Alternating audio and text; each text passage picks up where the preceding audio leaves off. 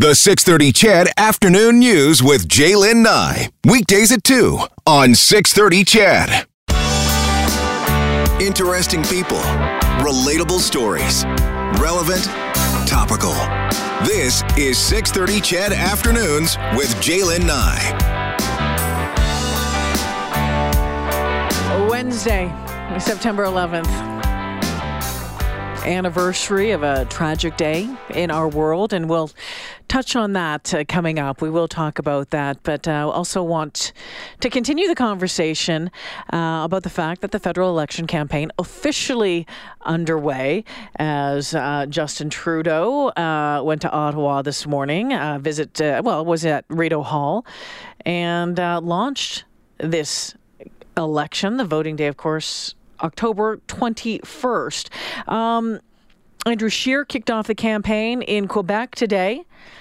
Jagmeet Singh, the NDP leader in southern Ontario, where he had events scheduled in Hamilton, Toronto, and London, and wanted to, um, you know, I've been playing some of the clips from the leader, so wanted to make sure that, uh, you know, we hear from all of them. The NDP leader, Jagmeet Singh, um, kicking off his campaign in London this morning, the first time that, that he spoke officially as the campaign got, away, uh, got underway, and laid out part of his party's focus. Take a listen. We can expand our Medicare system to include medication for all, pharmacare for all, and extend it beyond that to include dental care, vision and hearing care, and mental health services.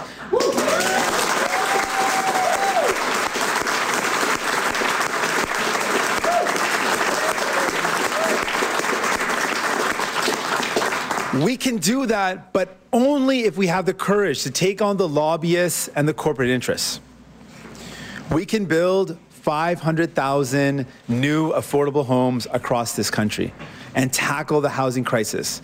We can do that, but only if we have the courage to take on money launderers and speculators that keep on driving the cost of housing. And we can provide a relief for Canadians who are paying some of the highest costs in the world for cell phones and internet services. We can do that, but only if we have the courage to take on the big telecom lobbyists.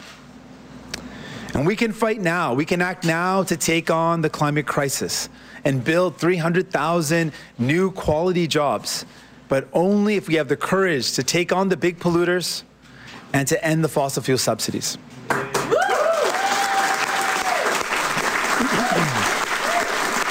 So I know what you're thinking, Chedville. I know exactly what you're thinking because I was thinking the exact same thing when I was listening to it this morning, when I was watching it this morning. Um, how's that all going to get paid for? And he was asked about that. In terms of feasibility, it's really a matter of choices.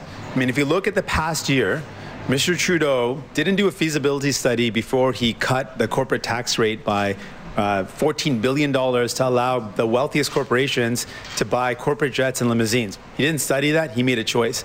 He didn't really ask people or consult whether Canada could afford to buy a pipeline, and he spent $4.5 billion on a pipeline. That's almost $20 billion in money that was spent to help out the wealthiest, not to help out Canadians. We would make different choices. With the resources we have, we take it very seriously. We take our budget very seriously, but we would invest in things like universal pharmacare for all, building the housing that people need, making sure people are put at the center of what we do. We also have put forward some of our measures. So we're working with the Parliamentary Budget Office to put out the costing. And one of the things that we've done, announced recently is to pay for some of our promises, we're ready to increase revenue. And to do that, we're asking the people at the very top to pay a little more. And so we put forward a super wealth tax, which is a tax on those who've got fortunes of over 20 million.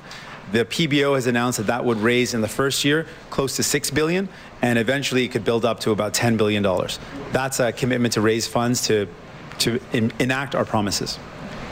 Okay, so there you heard it from Jagmeet Singh, the NDP leader, saying that um, to pay for that, they're they're looking at feasibility uh, of of everything, but um, that they would do a, a, very top super wealth tax, which could raise six billion to ten billion dollars in a year. Did you hear what he said about the pipeline? It jumped out at me this morning when I was listening to it. He said that uh, Trudeau bought the pipeline to help the wealthiest, not to help out Canadians. And I'm like, okay. Um, What's Alberta? And we're hopeful, of course, that things are going to move along here. Things are going to get done. My gosh, how much longer can we wait for? I just thought that that comment uh, was a little odd, was a little strange this morning. Uh, Brian has been patiently waiting this afternoon. Brian, thank you. Yes, David. Uh, two things. Yes, sir. Um, when Trudeau did SNC thinks he's saving jobs in Quebec, yeah. what about the West? Mm-hmm. And also, I was raised in the 70s when Trudeau brought that national energy program in. Yeah. And now it's like his dad screwed the West, and now he's doing the same thing. I don't know if that's true, but I think that's what he's doing. Well, I think there's a lot of people that feel that way, Brian. I think there's. I, I do- is is it true? I don't know. I, I keep going back to the fact that he actually bought a pipeline.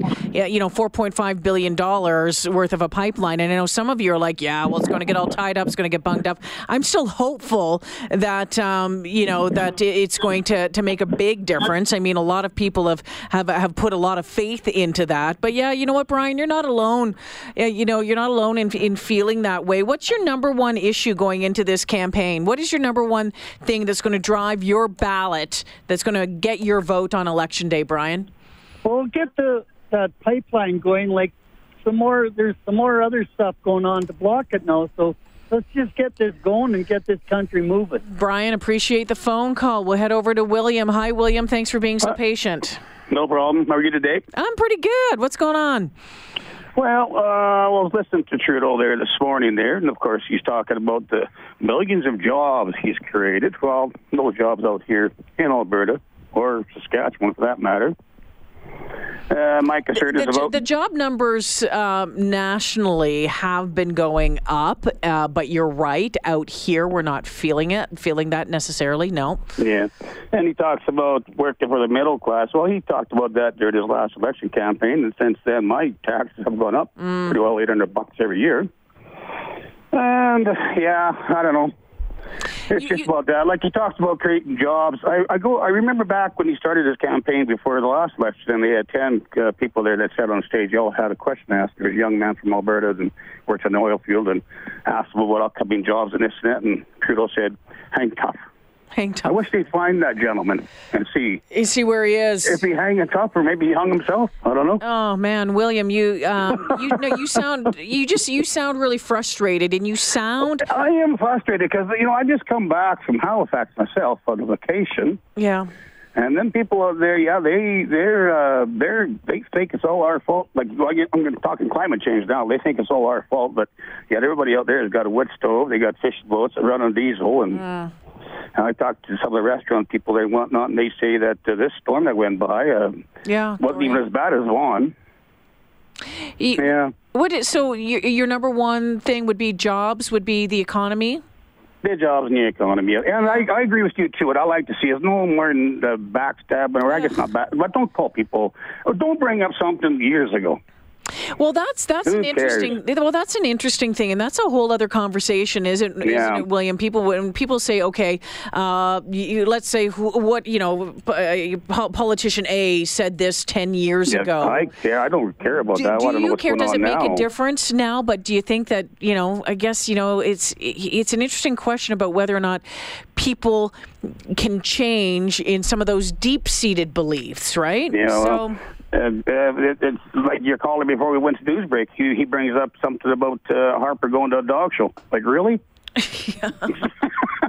you know, holding a grudge from back then, like uh, since Trudeau's been in power, what what he's done, everything from going on a vacation to uh, giving uh, fifteen point five million to the terrorists and our, our veterans who fought for their lives, got no arms and legs, and he tells us that they got no money to give them, but yet he can fly around the world and do this and that. Well, you know that that Veterans Affairs portfolio has been a schmozzle for years. It's not just been under Yeah. the Liberal government. It, it dates back. Uh, it dates back a bit. But yeah, you're right. Uh, well, Well, I, I see the show on television there, and they were talking to a, a Marine corporal there, and he said they it's a bit, but they've been hiding that information for years.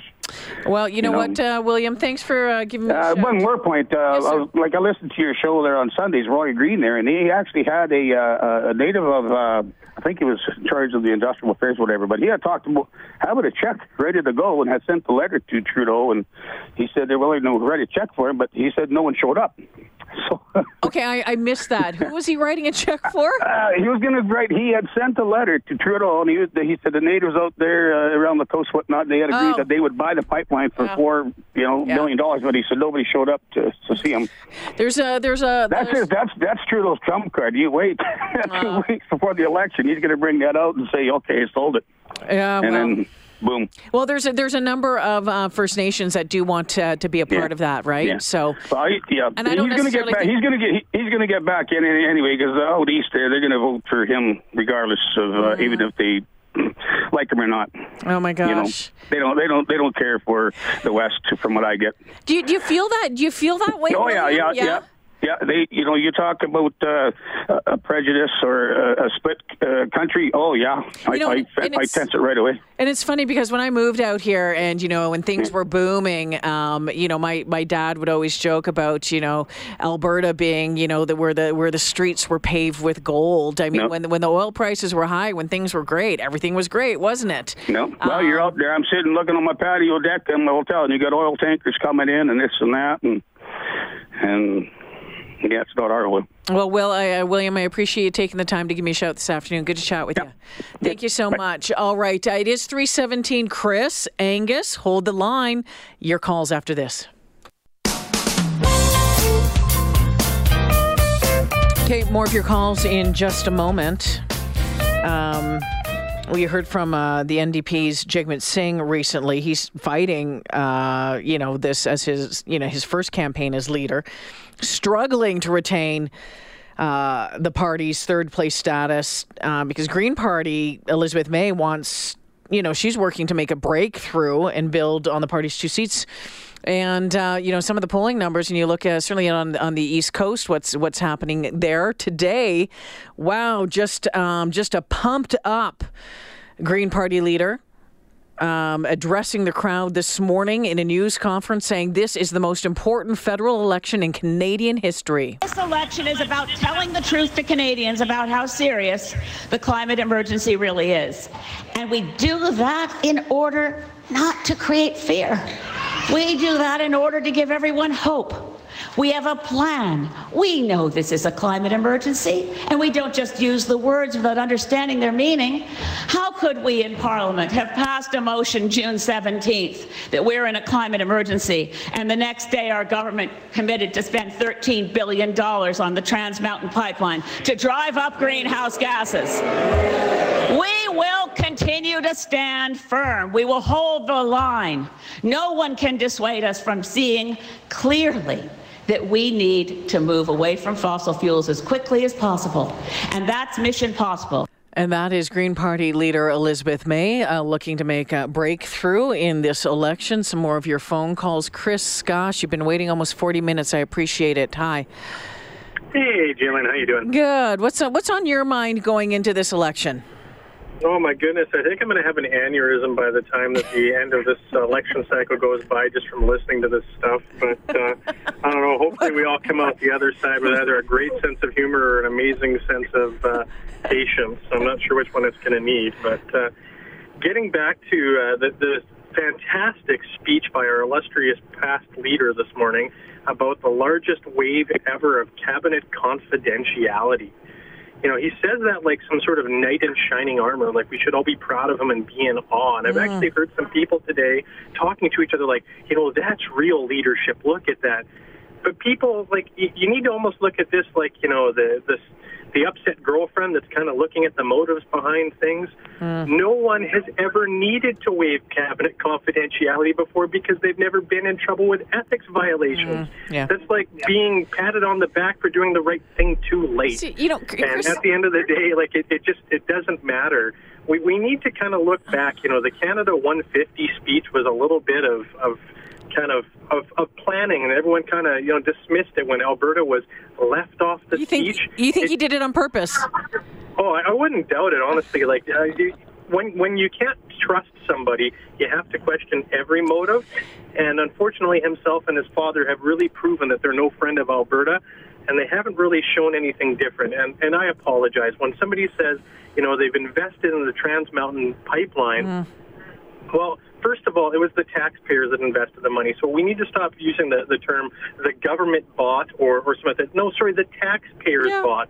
And in all honesty, there's no fiscal management with the Liberals anyway. So at the end of the day, this $4.5 billion, they can buy it and leave it on the shelf all day long because there's no accountability. All that happens is we just keep adding to the debt. We had that gentleman call in. He was talking about, you know, we, we, we're probably not paying the principal, you know, we're maybe the interest. I don't think people understand. We're we're paying the interest, but we're adding to the principal all the time. If we look at how much we spend, like you know, the payout to the media, 4.5 billion over here for something that honestly I have not seen a shovel in the ground, and we have more court challenges, and and the government doesn't show up. Like you, you don't have to be a psychic to read between the lines. Chris, I appreciate your phone call. I appreciate you taking the time and waiting online, but I need to get to one more call before the break. Mike, hi. Hey, how you doing, Jalen? Good, Mike. I'm running out of time though. So what do you want to say? I just want to say, you know, I've been listening to your show. I was at your show, big election thing. You know, I'm just really, I'm disappointed. All I'm hearing from the folks here hmm. is we hate Trudeau. We don't believe in Trudeau. We hate Trudeau. You know, he bought a pipeline, and it's like, what a waste for him. He could buy us gold paved streets, and we'd still hate him. I'm not sure why he did anything for us. The people got to understand our problems are well beyond any single political party solving it. Like we got to work together. Everybody's just tearing up and beating up our oh. leaders. It doesn't matter who it is. We want to beat the crap out of them because they haven't fixed our problems. Our problems are complex. Well, and, and We my- need to come together to solve them. All I hear is division, division. We hate, we hate, we hate, yeah, we hate. yeah. And, and, and that's what it is. And, and that's what it is. And that's what it has been in the last number of elections, Mike. And it's just going to get worse. I it's know, just going to get worse. It's exhausting. It is. So I just want to get through this election. I don't hardly care who wins. I'm pretty pessimistic. They don't have the answers, and they're not going to solve our problems. Whoever comes out with it, I'm just tired of listening to all this anger and all this blaming and all this hate. It's like, wow. Like Justin Trudeau didn't make our problems here. Like, okay, fair enough. He might not be able to fix them or solve them. But I mean, geez, he's just a guy trying to do the best he can. Come on, he's like any politician. They go here and they serve the people and they try and do their best. Yeah, he makes mistakes. We all do. Like, wow, the hatred is mm. just, it's too much. Mike, I appreciate that. Thanks for calling in this afternoon. Okay. All right. Uh, again, uh, the text line down this this afternoon, but I want to thank everyone who has taken the time to to call in. I, I do like what Mike says about the anger and the divisive the divisiveness um, because it's true and and it's exhausting and it's frustrating. And I get I get um, uh, why a lot of you are, are ticked off. I hear about it uh, every day. I, I get emails, I get phone calls, I get text messages, whatever it is. Wouldn't it be, Hannah? Yeah, that's kind of pie in the sky. I was going to say, wouldn't it be nice if we could come together and find solutions together and work together? And I get that that's not necessarily how it is because there's different parties with different ideals.